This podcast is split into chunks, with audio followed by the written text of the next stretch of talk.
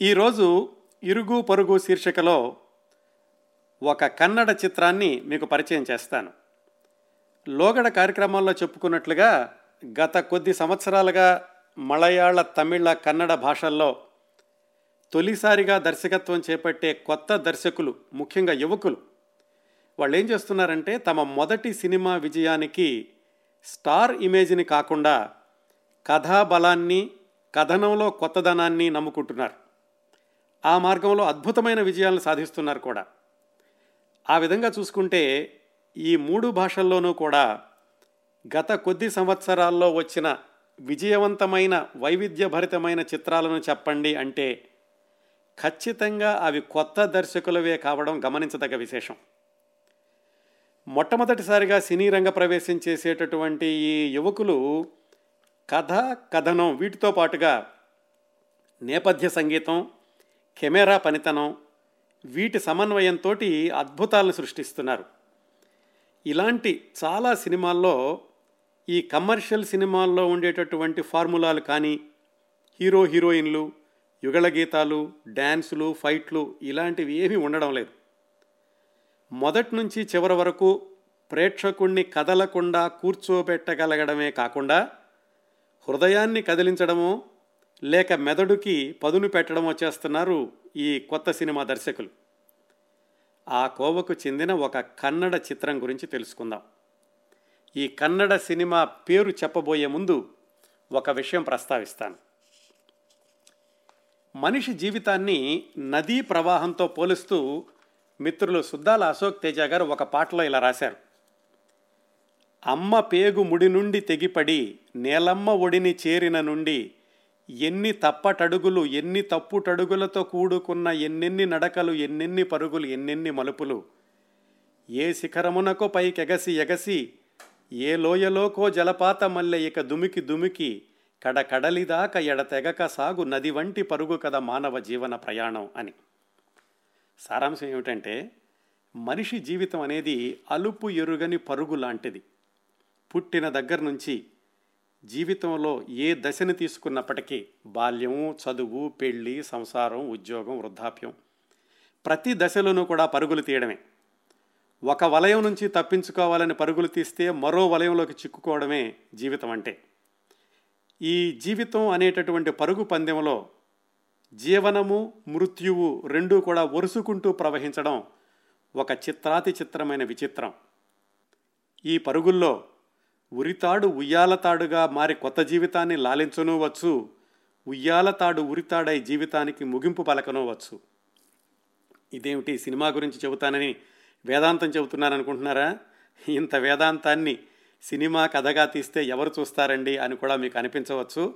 అలా అనిపించడంలో ఏమాత్రం సందేహం లేదు అది సమంజసం కూడా. అయితే ఇంత గంభీరమైన తాత్వికతను సందేశాన్ని జీవిత నగ్న సత్యాలను ఎక్కడా ఉపన్యాస ధోరణి కానీ కూర్చోపెట్టి పాఠాలు చెప్పే విషయంలాగా కాకుండా రెండు గంటల సేపు ఒకవైపు ఉత్కంఠ మరోవైపు ఆరోగ్యకరమైన హాస్యంతో కూడినటువంటి వినోదం వీటిని రంగరించి అత్యంత ఆసక్తికరమైన సినిమాగా తీర్చిదిద్దడం కన్నడ యువకుడు సత్యప్రకాష్కి సాధ్యపడింది. ఇంతకుముందు చెప్పాను చూడండి ఈ సందేశం అంతా. ఇది సినిమాలో ఎక్కడా మీకు డైరెక్ట్గా కనిపించదు వినిపించదు. కాకపోతే అంతర్లీనంగా ప్రవహిస్తూ ఉంటుంది. ఆలోచించగలిగితే ఆ సందేశం కనిపిస్తుంది. వద్దు అనుకుంటే మొదటి నుంచి చివరి వరకు కదలకుండా చూడ చూపించగలిగేటటువంటి ఆకర్షణ ఈ సినిమాలో ఉంది. ఈ కన్నడ సినిమా గత సంవత్సరం అంటే రెండు వేల పదహారులో విడుదలైంది. ఈ సినిమా గురించి పత్రికల్లో వచ్చినటువంటి ఒకటి రెండు రివ్యూల వాక్యాలు చెప్తాను. An unmissable journey of life and death undoubtedly the best feature film of the year అని ఒక పత్రిక రాస్తే the narrative is definitely the king here complemented beautifully with a strong cast and crew అని ఇంకో పత్రిక రాస్తే the movie unfolds like a song the song that will linger in your mind much after you have left the theatre అని ఇంకో పత్రిక రాసింది. ఇంత మంచి కన్నడ చిత్రం పేరు రామా రామా రే. ఈ రామా రామా రే సినిమాని ఈ కార్యక్రమంలో పరిచయం చెయ్యండి అని ఒక మన టాక్ షోల అభిమాని ఒకరు సూచించారు. ఆయన పేరు దివాకర్ వెంకట గారు. ఆయన నాకు ఒక మెయిల్ ఇచ్చి ఈ సినిమా చాలా బాగుంటుందండి పరిచయం చేయండి అన్నప్పుడు నేను ఈ సినిమా చూశాను. చూశాక తప్పనిసరిగా మీకు పరిచయం చేయాలని ఈ సినిమా గురించి అదనపు సమాచారాన్ని కూడా సేకరించి ఈ కార్యక్రమాన్ని మీ ముందుకు తీసుకొస్తున్నాను. సుమారుగా గంట యాభై నిమిషాలు సాగే ఈ కన్నడ చిత్రం రామా రామా రే రెండు వేల పదహారు అక్టోబర్ ఇరవై ఒకటిన విడుదలైంది. చలనచిత్రోత్సవాల్లో బహుమతులు అందుకుంది మంచి సినిమాగా గుర్తింపు తెచ్చుకుంది. చిత్ర పరిశ్రమలో వాళ్ళందరితోటే కాకుండా ప్రేక్షకులతోటి విమర్శకులతోటి కూడా విశేషమైనటువంటి ప్రశంసలు అందుకుంది. వందల కోట్లు వసూలు చేసిన సూపర్ డూపర్ హిట్ చిత్రం కాకపోవచ్చు కానీ నష్టాలు తీసుకురాని సినిమా. సినిమాలో పనిచేసిన ప్రతి వారికి కూడా డబ్బులతో వెలకట్టలేని గుర్తింపుని తెచ్చిపెట్టినటువంటి సినిమా రామా రామారే కథ ఎలా ఉంటుందో చూద్దాం. ఈ సినిమా తొంభై ఐదు శాతం కథ ఇరవై నాలుగు గంటల్లో ఒక ప్రయాణంలో జరిగినటువంటి సంఘటనలు ఆ ప్రయాణంలో కలుసుకునే మనుషులు విడిపోయిన మనుషులు ఆ కొద్ది గంటల్లోనే వాళ్ళ మధ్య ఏర్పడేటటువంటి బంధాలు సంఘర్షణలు ఎగిసిపడే భావోద్వేగాలు ఇలా ఉంటుంది ఈ సినిమా.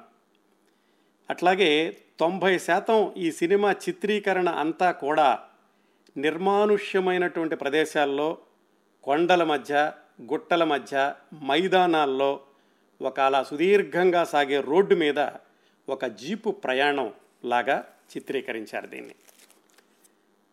కథ ప్రారంభంలో శాండల్ రాజా అనేటటువంటి ఒక అడవి దొంగ ఎర్రచందనం స్మగ్లింగ్ కేసులో అరెస్ట్ అయి జైల్లో ఉన్నాడు.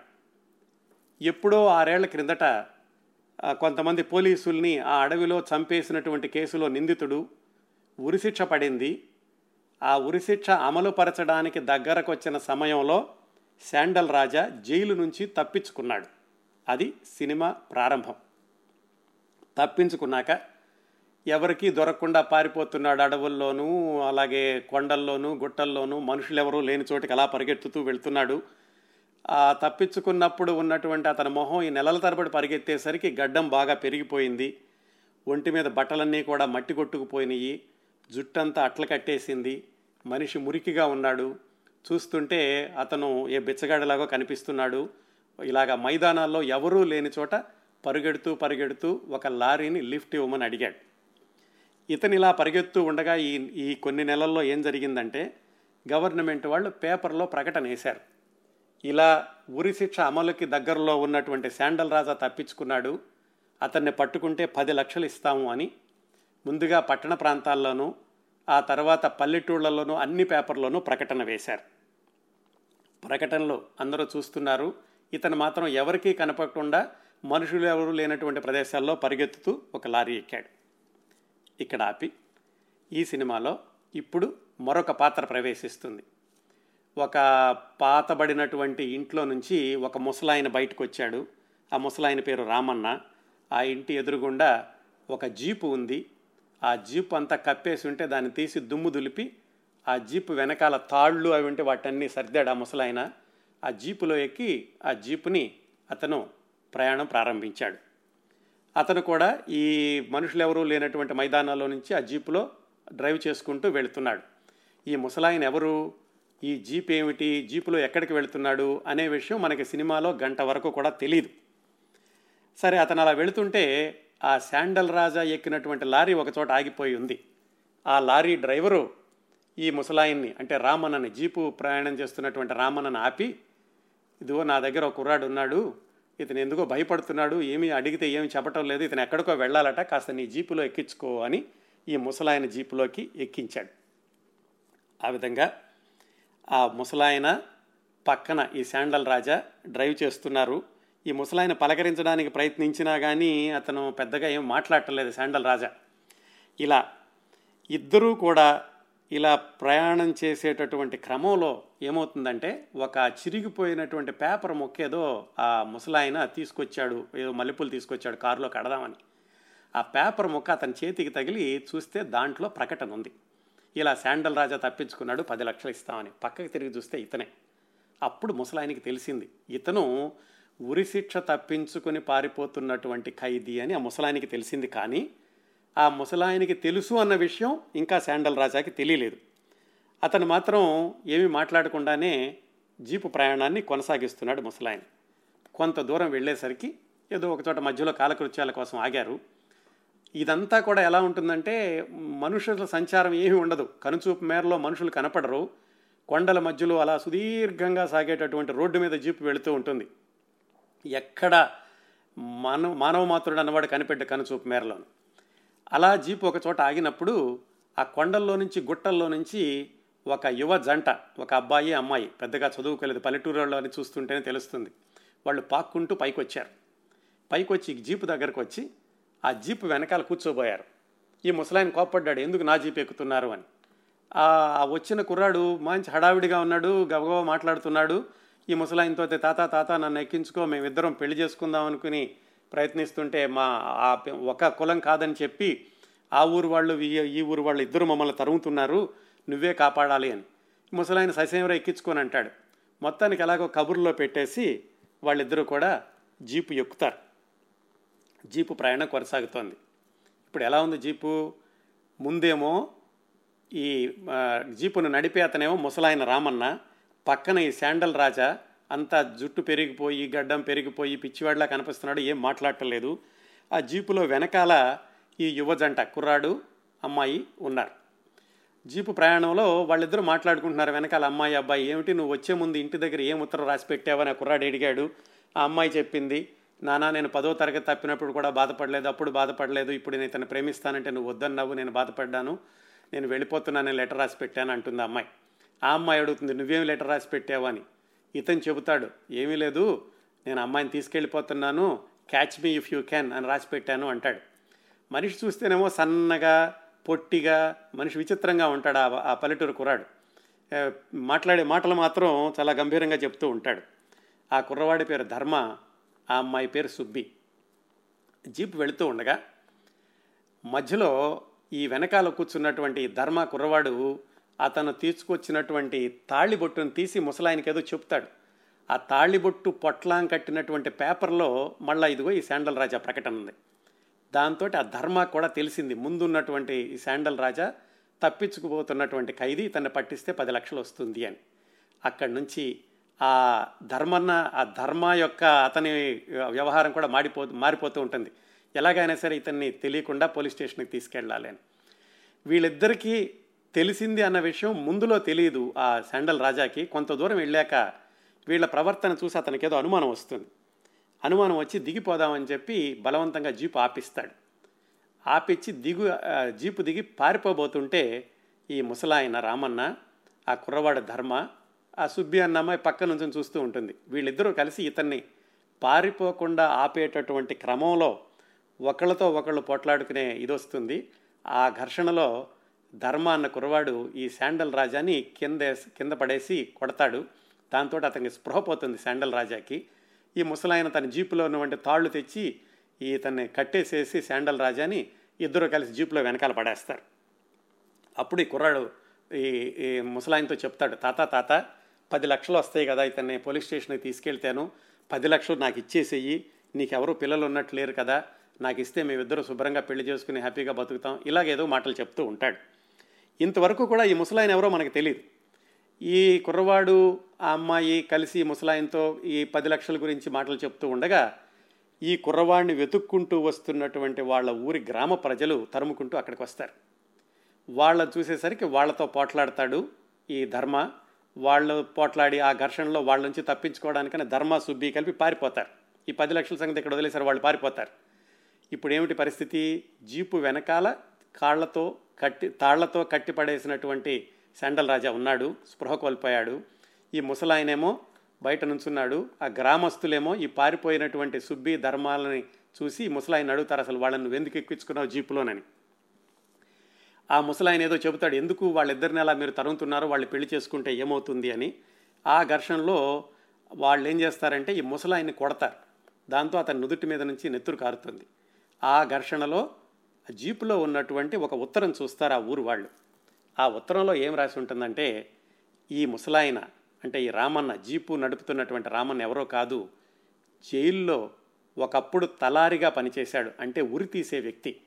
అయితే అతను ఉద్యోగంలో నుంచి విరమించాక జైలు వాళ్ళు అతనికి ఒక ఉత్తరం రాశారు. కొత్తగా తలారులు నియమించాము వాళ్ళకి ఈ ఉరితీత ఎలా తీయాలో నేర్పడానికని నువ్వు రా అని చెప్పారు. ఆ కార్యక్రమం మీద అతను వెళుతున్నాడు. ఇది ఒక ఉత్తరం ద్వారా గ్రామస్తులకు తెలుస్తుంది. ఇప్పుడు ఇక్కడ అంటే ఏమవుతుంది? ఉరిశిక్ష ఎలా విధించాలో నేర్పడానికి వెళ్ళేటటువంటి అతని జీపులో ఉరిశిక్ష నుంచి తప్పించుకునే ప్రయత్నం చేస్తున్నటువంటి ఒక ఖైదీ దొరికాడు. మధ్యలో ఇదిగో యువజంట వచ్చింది. ఇక్కడ వరకు చెప్పి కథ ఆపేస్తాను. మిగతా కథ చెప్పను. దాదాపుగా ఇప్పుడు మీకు చెప్పింది ఇది విశ్రాంతి వరకు చెప్పినటువంటి కథ. అంటే ఇప్పుడు ఎంత ఎలా ఎక్కడుందంటే దృశ్యం ఉరిశిక్షను తప్పించుకోవడానికి ఈ శాండల్ రాజా పరుగులు తీస్తున్నాడు. చావును అమలుపరిచేటటువంటి రామన్న జీపుని పరుగులు తీస్తున్నాడు అలాగే తమిద్దరిని విడదీస్తున్న విడదీయబోయేటటువంటి గ్రామస్తుల నుంచి పరుగులు తీస్తున్నారు యువజంట. ఆ యువజంటను పట్టుకోవడానికి గ్రామస్తులు పరుగులు తీస్తున్నారు. ఇది ఇంతవరకు జరిగినటువంటి కథ. దీంట్లో ఈ శాండల్ రాజా రామన్న ఇవి గంభీరమైన పాత్రలు. ఎక్కువ మాట్లాడు శాండల్ రాజా అయితే అసలు మాట్లాడు ముసలాయన చాలా చాలా మితంగా మాట్లాడుతూ ఉంటాడు.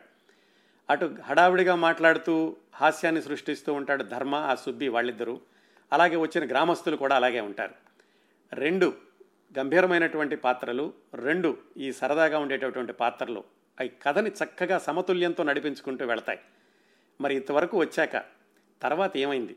ఈ పారిపోయినటువంటి ధర్మా సుబ్బి మళ్ళీ వీళ్ళని కలుసుకున్నారా?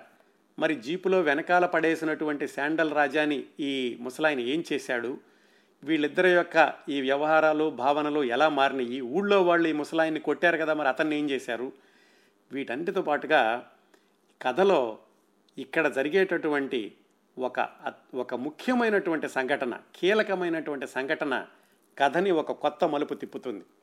ఆ మలుపుతోటి అంతవరకు మనుషుల్లో ఉన్నటువంటి స్వార్థాలు వేరే వేరే కోణంలోకి రావడము మనుషుల యొక్క ప్రవర్తనలో ఆలోచన ధోరణిలో ఈ మార్పులు రావడము ఇలాంటివన్నీ జరిగి చివరికి కథ ఏమైంది? ఈ రామన్న ఈ ఉరితీత నేర్పడానికి వెళ్ళేటటువంటి రామన్న శాండల్ రాజా వీళ్ళ యొక్క చెట్టు చివరికి వాళ్ళ యొక్క వాళ్ళ యొక్క నిర్ణయాలు ఏమైనాయి? ఎక్కడికి వెళ్ళారు? ఈ మధ్యలో జరిగినటువంటి కీలకమైన సంఘటన ఏమిటి? ఈ ధర్మాసుబ్బి ఏమయ్యారు? ఇవన్నీ కూడా సినిమా చూసి తెలుసుకుంటే కనుక బాగుంటుంది. అందుకని ఆ సినిమాలో ఉన్నటువంటి సస్పెన్స్ పోకుండా ఉండడానికి ఇంతవరకు చెప్పి ఆపేశాను. ఇప్పుడు చూడండి ఈ సినిమా చూస్తుంటే చాలా వరకు కూడా మనకి ఏదో ఉరుకులు పరుగులు మనుషులందరూ వస్తున్నట్టు ఉంటుంది. కానీ ఆ సినిమా చూసేటప్పుడు ఒకసారి ఎమోషనల్గా కనెక్ట్ అవ్వగలిగితే కనుక ఇందాక నేను చెప్పిన సందేశం అంతా కూడా తెలుస్తుంది. తప్పనిసరిగా సినిమా ప్రారంభమైన ఐదు పది నిమిషాల్లో మనకు ఆ పాత్రలు కానీ ఆ వాతావరణం కానీ దానిలోకి వెళ్ళిపోతాం ఎమోషనల్గా కనెక్ట్ అయిపోతాం. అందువల్ల దర్శకుడు మనకి డైరెక్ట్గా ఏమీ సందేశాన్ని చెప్పబోయినప్పటి చెప్పకపోయినప్పటికీ కూడా మనకి అతను ఏం చెప్పదలుచుకున్నాడు ఈ పాత్రలు ఎలా వెళ్తున్నాయి అనేది పూర్తిగా మనం ఆకర్షితులం అవుతాం. ఈ సినిమా ప్రత్యేకతలు ఏమిటంటే ఇలాంటి సినిమాల్ని రోడ్డు ట్రిప్ మూవీస్ అంటారు. అంటే ప్రయాణం ఆధారంగా సాగేటటువంటి కథలు. తెలుగులో ఒక ఏడెనిమిది సంవత్సరాల కిందట వచ్చింది గమ్యం అని. ఆ సినిమా కూడా ఇలాంటిదే. ఈ రోడ్డు ట్రిప్ సినిమాలతో ఒక సౌలభ్యం ఏమిటంటే పాత్రల ప్రవేశం నిష్క్రమణ. ఏ పాత్రలు ఎప్పుడైనా రావచ్చు లేకపోతే ఎప్పుడైనా వెళ్ళిపోవచ్చు. జాగ్రత్తగా ఈ పాత్రలను కనుక దండలో పువ్వులు దండలో పువ్వుల్లాగా గుదిగురొచ్చకపోతే ఏమవుతాయంటే ఈ సంఘటనలన్నీ ఎక్కడెక్కడ ఉన్నట్టు ఉంటాయి కానీ ఒకదానికొకటి సంబంధం ఉన్నట్లుగా ఉండవు. అందువల్ల అదొక ప్రమాదం ఇలాంటి కథను రాసుకోవాలంటే. అలా కాకుండా ఈ రామారామారే దర్శకుడు సత్యప్రకాష్ ఈ రోడ్డు ట్రిప్ సినిమాని ఒక ప్రయోజనాత్మకమైన సందేశాత్మకమైన ప్రయోగాత్మక వినోదభరిత చిత్రంగా రూపొందించడంలో ఘన విజయం సాధించాడు. ఈ ప్రయాణంలో కలిసేటటువంటి పాత్రలు కానీ మధ్య మధ్యలో వెళ్ళిపోయే పాత్రలు కానీ కథలో చక్కగా ముడిపడి ఉంటాయి. ఏ పాత్ర లేకపోయినా కానీ కథ ముందుకు వెళ్ళదు అనేలాగా కథలో అంతర్భాగం చేశాడు ఈ పాత్రలన్నింటినీ కూడా. అలాగే ఈ సినిమాకి దర్శకత్వమే కాకుండా కథ సంభాషణలు పాటలు కూడా రాసుకున్నాడు ఈ సత్యప్రకాష్ అనేటటువంటి యువకుడు. ఈ సంభాషణలు ఎక్కువగా ఎక్కడా పాఠాలు ఉండవు కానీ ఒకటి రెండు చోట చక్కటి సంభాషణలు చెప్పించాడు. ఈ మధ్యలో ఒక పాత్ర అంటుంది ప్రతి మనిషిలోనూ అమ్మతనం ఉంటుంది నాన్నతనం ఉంటుంది. ప్రేమ చూపించాల్సి వచ్చినప్పుడు అమ్మతనం బయటకు వస్తుంది. సహాయం చేయాల్సి వచ్చినప్పుడు నాన్నతనం బయటకు వస్తుంది అని ఒక పాత్రతో చెప్పిస్తారు. ఇలాంటి ఆలోచింపచేసే వాక్యాలు అంతవరకు సరదాగా వెళ్ళినటువంటి కథలో వస్తాయి కాబట్టి మనం కూడా ఆలోచింపచేస్తుంది. ఆ సినిమాలోని పాత్రలను కూడా ఆలోచింపచేసి వాళ్ళ యొక్క ప్రవర్తనని అంతవరకు వాళ్ళల్లో ఉన్నటువంటి కొన్ని గంభీరమైనటువంటి భావాలని కూడా ఒక ప్రయోజనాత్మకమైనటువంటి దిశగా తీసుకెళ్తాయి ఇలాంటి సంభాషణలన్నీ కూడా వీటిని చాలా ఎఫెక్టివ్గా చిత్రీకరించాడని చెప్పుకోవచ్చు ఈ దర్శకుడు. ఇంకొక చాలా ప్రత్యేకత ఏంటంటే ఈ సినిమాలో ఈ శాండల్ రాజా అసలు ముఖ్యమైనటువంటి పాత్ర శాండల్ రాజా పక్కన ఉన్నటువంటి ముసలాయన. ఒక ఆయన చావు నుంచి తప్పించుకోవాలనుకుంటున్నాడు ఇంకొక ఆయన చావును నేర్పడానికి వెళుతున్నాడు. వాళ్ళిద్దరికీ కూడా సంభాషణలు చాలా తక్కువ. ఈ శాండల్ రాజా సంభాషణలు అయితే మొత్తం సినిమా మొత్తంలో మూడో నాలుగో సంభాషణలు మాత్రమే ఉంటాయి. అది కూడా చాలా క్లుప్తసరిగా మాట్లాడతాడు. ఈ ముసలాయన రామన్న సంభాషణలు అయితే మొత్తం కలిసి అర్ధ పేజీని మించవు. ఈ విధంగా సినిమాకి కీలకమైన రెండు పాత్రలకి కూడా సంభాషణలు లేకపోయినా కానీ సినిమా అంతా నడిపిస్తూ వాళ్ళ చుట్టూతా ఉన్న పాత్రలతోటి మాట్లాడిస్తూ కథని ఒక అద్భుతమైనటువంటి మలుపులతో తీసుకెళ్ళాడు దర్శకుడు. ఇక ఈ సినిమాలో అంతా బాగానే ఉందా? చిన్న చిన్న లోపాలు లేవా అంటే చిన్న చిన్నవి కనిపిస్తాయి. అంటే వీళ్ళు పేపర్లో ప్రకటన చూసినప్పుడు అతను మామూలుగా ఉంటాడు ఇక్కడ పక్కన చూస్తేనేమో గడ్డంతో ఉన్నాడు ఎలా గుర్తుపట్టగలిగాడు? ఇలాంటివేవో దుర్భిణిలో చూస్తే చిన్న చిన్న పొరపాట్లు కనిపిస్తాయి. కానీ ఒకసారి ఎమోషనల్గా కనెక్ట్ అయినటువంటి ప్రేక్షకులకి ఈ లోపాలు పెద్దగా కనపడవు.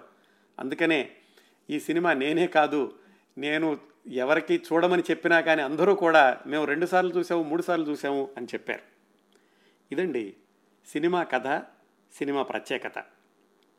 ఇంకా ఈ సినిమా అసలు ఈ సత్యప్రకాష్ అనేటటువంటి కుర్రవాడు కొత్తగా తీసినటువంటి సినిమా అంటే మొట్టమొదటి సినిమా. ఈ సినిమా తీసే వరకు అతని ప్రయాణం ఏమిటి? ఈ సినిమాలో నటీనటులు అందరూ కూడా ఎవరు? ఇంకో మాట చెప్పడం మర్చిపోయాను. ఈ సినిమాలో నటీనటులు ఎవరు కూడా సీజనల్ నటులు కాదు. అందరూ కూడా రంగస్థల నటులు మాత్రమే. అందరికీ కూడా మొట్టమొదటి సినిమానే ఇది. ఆ వాళ్ళందరూ ఎలాగ దగ్గరికి చేరారు?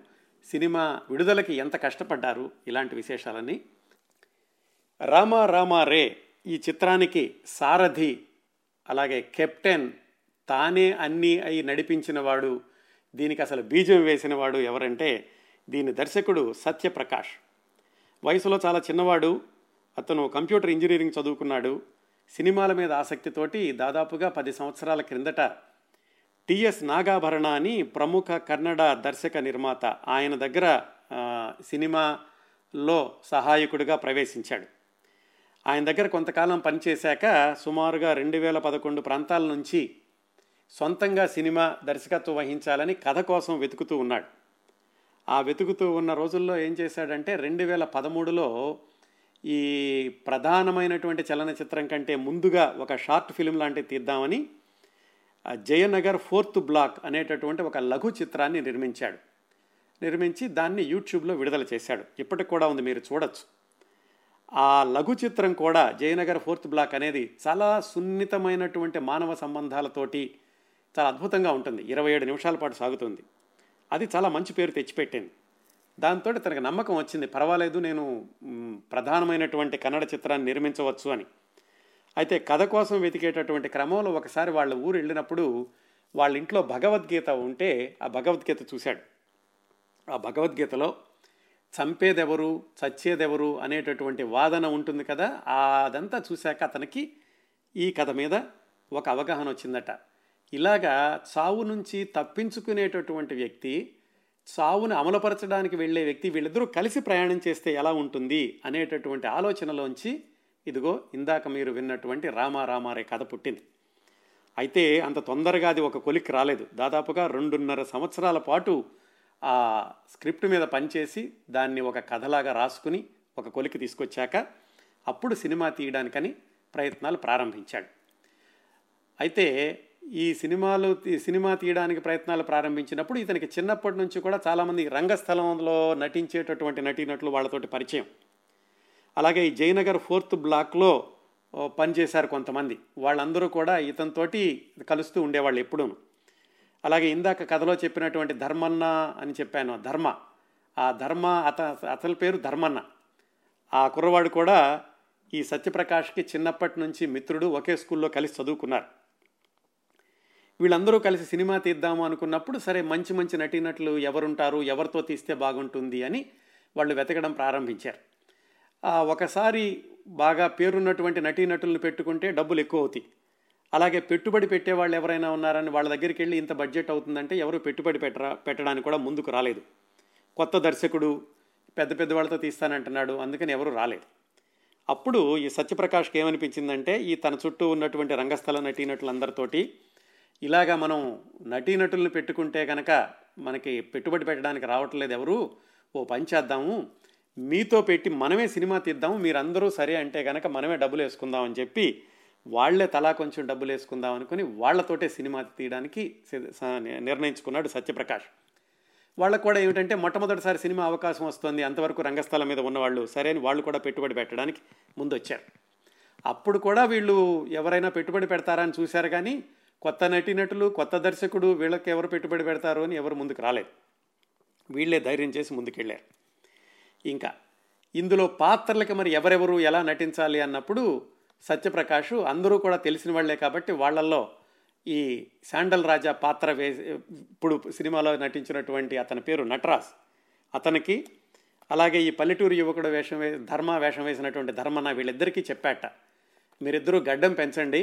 ఎవరు కనుక ఈ పాత్రకి సరిపోతారనుకుంటే వాళ్ళని తీసుకుంటాను అని ఒక నాలుగైదు నెలల పాటు వాళ్ళు పూర్తిగా గడ్డం పెంచాక వాళ్ళిద్దరి మీద కొన్ని షాట్లు తీసి అప్పుడు ఈ నటరాజ్ అన్న అతన్ని శాండల్ రాజా పాత్రకి తీసుకున్నాడు.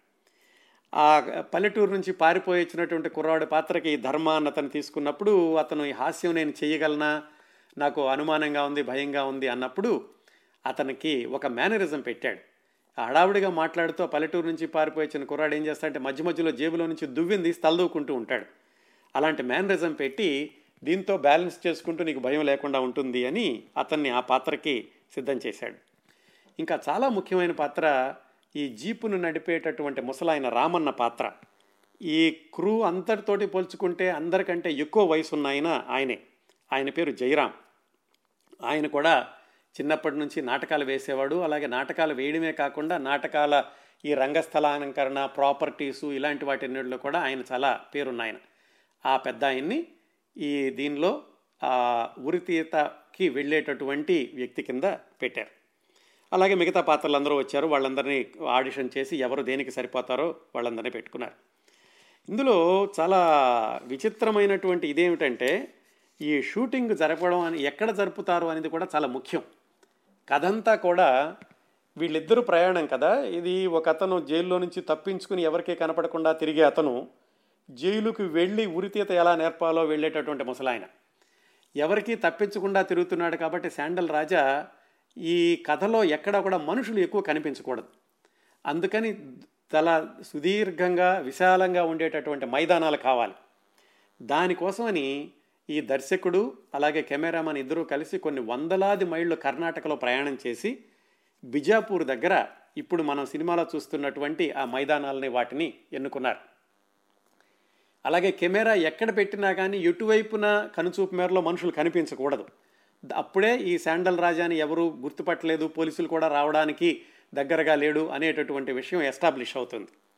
అలా చాలా ఆలోచించి ఆ మైదానాలని ఈ లొకేషన్స్ కింద ఎన్నుకున్నారు. నిజానికి సినిమా చూస్తే తెలుస్తుంది లొకేషన్స్ కూడా చాలా ప్రధానమైనటువంటి పాత్ర వహించినాయి ఈ సినిమాలోను.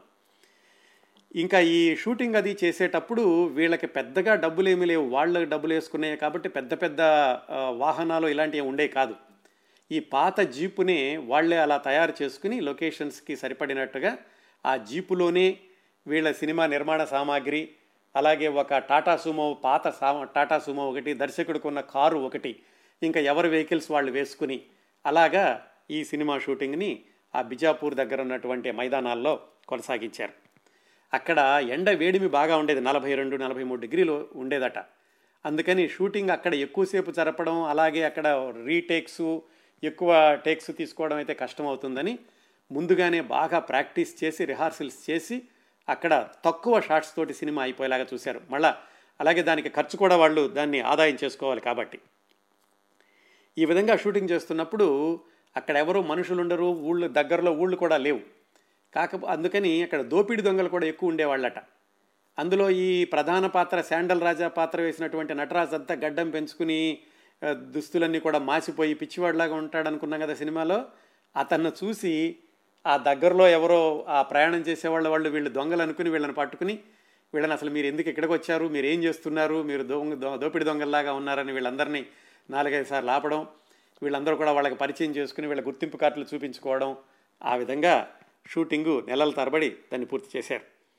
ఇంకో విషాదకరమైన విషయం ఏమిటంటే ఈ ఈ క్రూ అంతటికీ కూడా చాలా పెద్ద మనిషిగా ఉన్నటువంటి వ్యక్తి ఆ జీపు నడిపేటటువంటి పాత్ర ధరి రామన్న పాత్ర ధరించిన జయరాం ఆయన దాదాపుగా సినిమా పూర్తి వస్తున్న దశలో ఆయన మరణించారు. ఆయన మరణించాక ఆయన పాత్రని ఇంకా కొన్ని తీయాల్సి ఉంటే డూప్ని పెట్టి పక్క నుంచి తీస్తారు. మీరు జాగ్రత్తగా గమనిస్తే సినిమాలో తెలుస్తాయి కొన్ని కొన్ని షాట్స్లో ఆయన వెనకాల నుంచి తీయడమో పక్క నుంచి మొహం కనపడకుండా తీయడమో చేస్తారనమాట ఇంకోటి ఏమిటంటే ఇలాగ కొత్త దర్శకుడు కొత్త కథతోటి ప్రయోగం చేసేటప్పుడు ఒక సూత్రం ఏమిటంటే చాలా అనుభవం ఉన్నటువంటి టెక్నీషియన్స్ని పెట్టుకోవడం. ముఖ్యంగా కెమెరామ్యాన్. ఈ డైరెక్టర్ ఆఫ్ ఫోటోగ్రఫీ అనుభవజ్ఞుడిని తీసుకుంటే కనుక ఆయన ఉన్నట్టు అనుభవంతో సినిమా మంచిగా ఎలా తీయాలో చెబుతాడు అనేది ఒక ఫార్ములా. కానీ ఈ సినిమాకి ఈ సత్యప్రకాష్ దర్శకుడు డబ్బులు ఎక్కువగా లేవుడు కాబట్టి బడ్జెట్లోకి కొత్త కెమెరామ్యాన్నే ఎన్నుకున్నాడు. ఆయన పేరు లవిత్. ఆయన అద్భుతమైనటువంటి కెమెరా పనితనాన్ని ప్రదర్శించాడు. సుదీర్ఘమైనటువంటి సింగిల్ షాట్స్ ఉంటాయి. కెమెరామ్యాన్కి ఛాలెంజింగ్ నటీనటులకు కూడా ఛాలెంజింగ్. అలాంటివన్నీ కూడా చాలా అద్భుతంగా తీశాడు ఆ లవిత్ అనేటువంటి కొత్త కెమెరామ్యాన్. ఇంకా పాటల విషయానికి వస్తే ఈ సినిమా విజయంలో పాటలు అత్యంత కీలకమైన పాత్ర పోషించాయని చెప్పుకోవడంలో ఏమాత్రం సందేహం లేదు. ఈ సినిమాకి సంగీత దర్శకుడు వాసుకి వైభవ్. చాలా చిన్న కుర్రవాడు. ఇరవై మూడు ఇరవై నాలుగు సంవత్సరాల వయసు ఉంటుంది. అతను ఆరు సంవత్సరాల వయసు నుంచి కూడా నాటకాల్లో పెరిగాడు. ఆ సంగీత దర్శకుడు వాసుకి వైభవ్ ఎవరో కాదు ఈ సినిమాలో ముసలాయన వేషం వేసినటువంటి జయరాం మధ్యలో చనిపోయారనుకున్నామే వాళ్ళ అబ్బాయే. ఆ వాళ్ళ నాన్నగారితో చిన్నప్పటి నుంచి నాటకాలు చుట్టూతా తిరిగి అతను నాటకాలు వేశాడు నాటకాలు ప్రదర్శింప చేశాడు పాటలు రాసేవాడు పాటలు పాడేవాడు. అతనికి ఈ టిఎస్ నాగాభరణ అనేటటువంటి ఆయన అంకులవుతారు. అక్కడ సత్యప్రకాష్ తోటి పరిచయం ఏర్పడింది. ఏర్పడి ఈ సినిమాకి సంగీత దర్శకుడయ్యాడు అతి పిన్న వయసులోనే వాసుకి వైభవ్.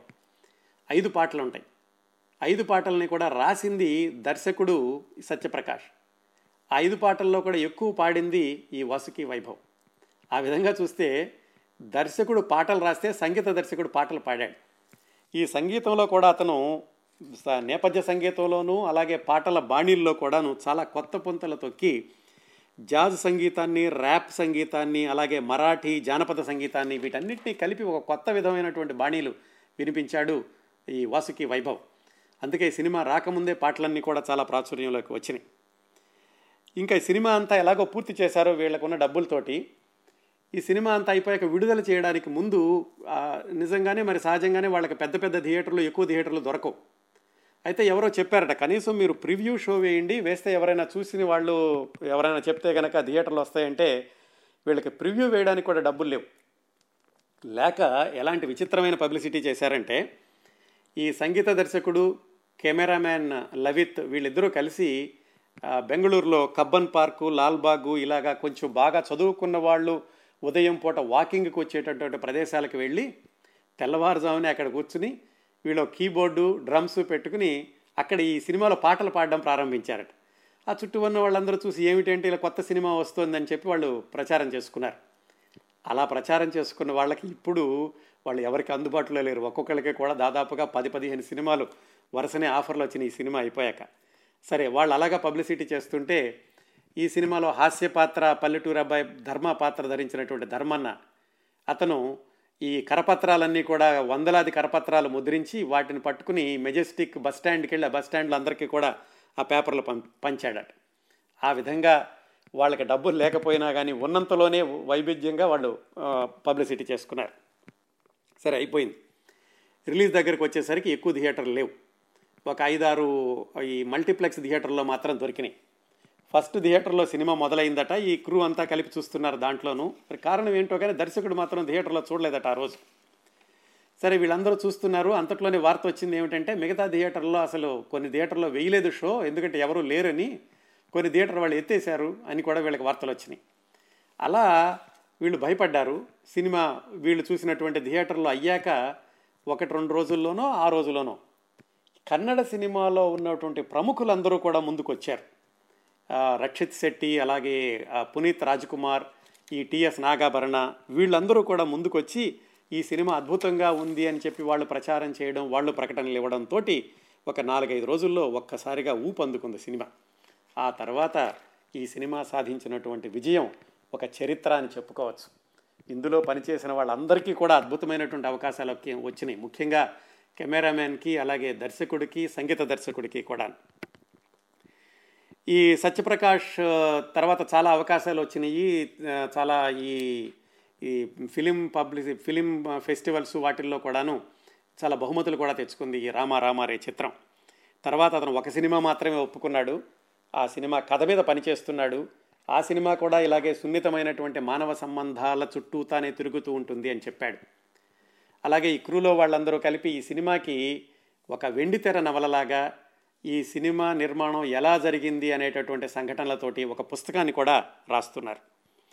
ఈ ఇంత చక్కటి సినిమాని తెలుగులో పునర్నిర్మించడానికని రాక్ లైన్ వెంకటేష్ అని ఆయన ముందుకొచ్చి తెలుగులో ఈ సినిమాని పునర్నిర్మిస్తున్నారు. మిత్రులు చంద్ర సిద్ధార్థ గారు ఈ సినిమాకి దర్శకత్వం వహిస్తున్నారు తెలుగులో. ఈ సినిమా రామారామారాయ్ గురించి చెబుదాం అనుకున్నప్పుడు చంద్ర సిద్ధార్థ గారితో కూడా మాట్లాడడం జరిగింది. ఆ సినిమా అయిపోయిందట షూటింగ్ అంతాను. పోస్ట్ ప్రొడక్షన్లో ఉంది.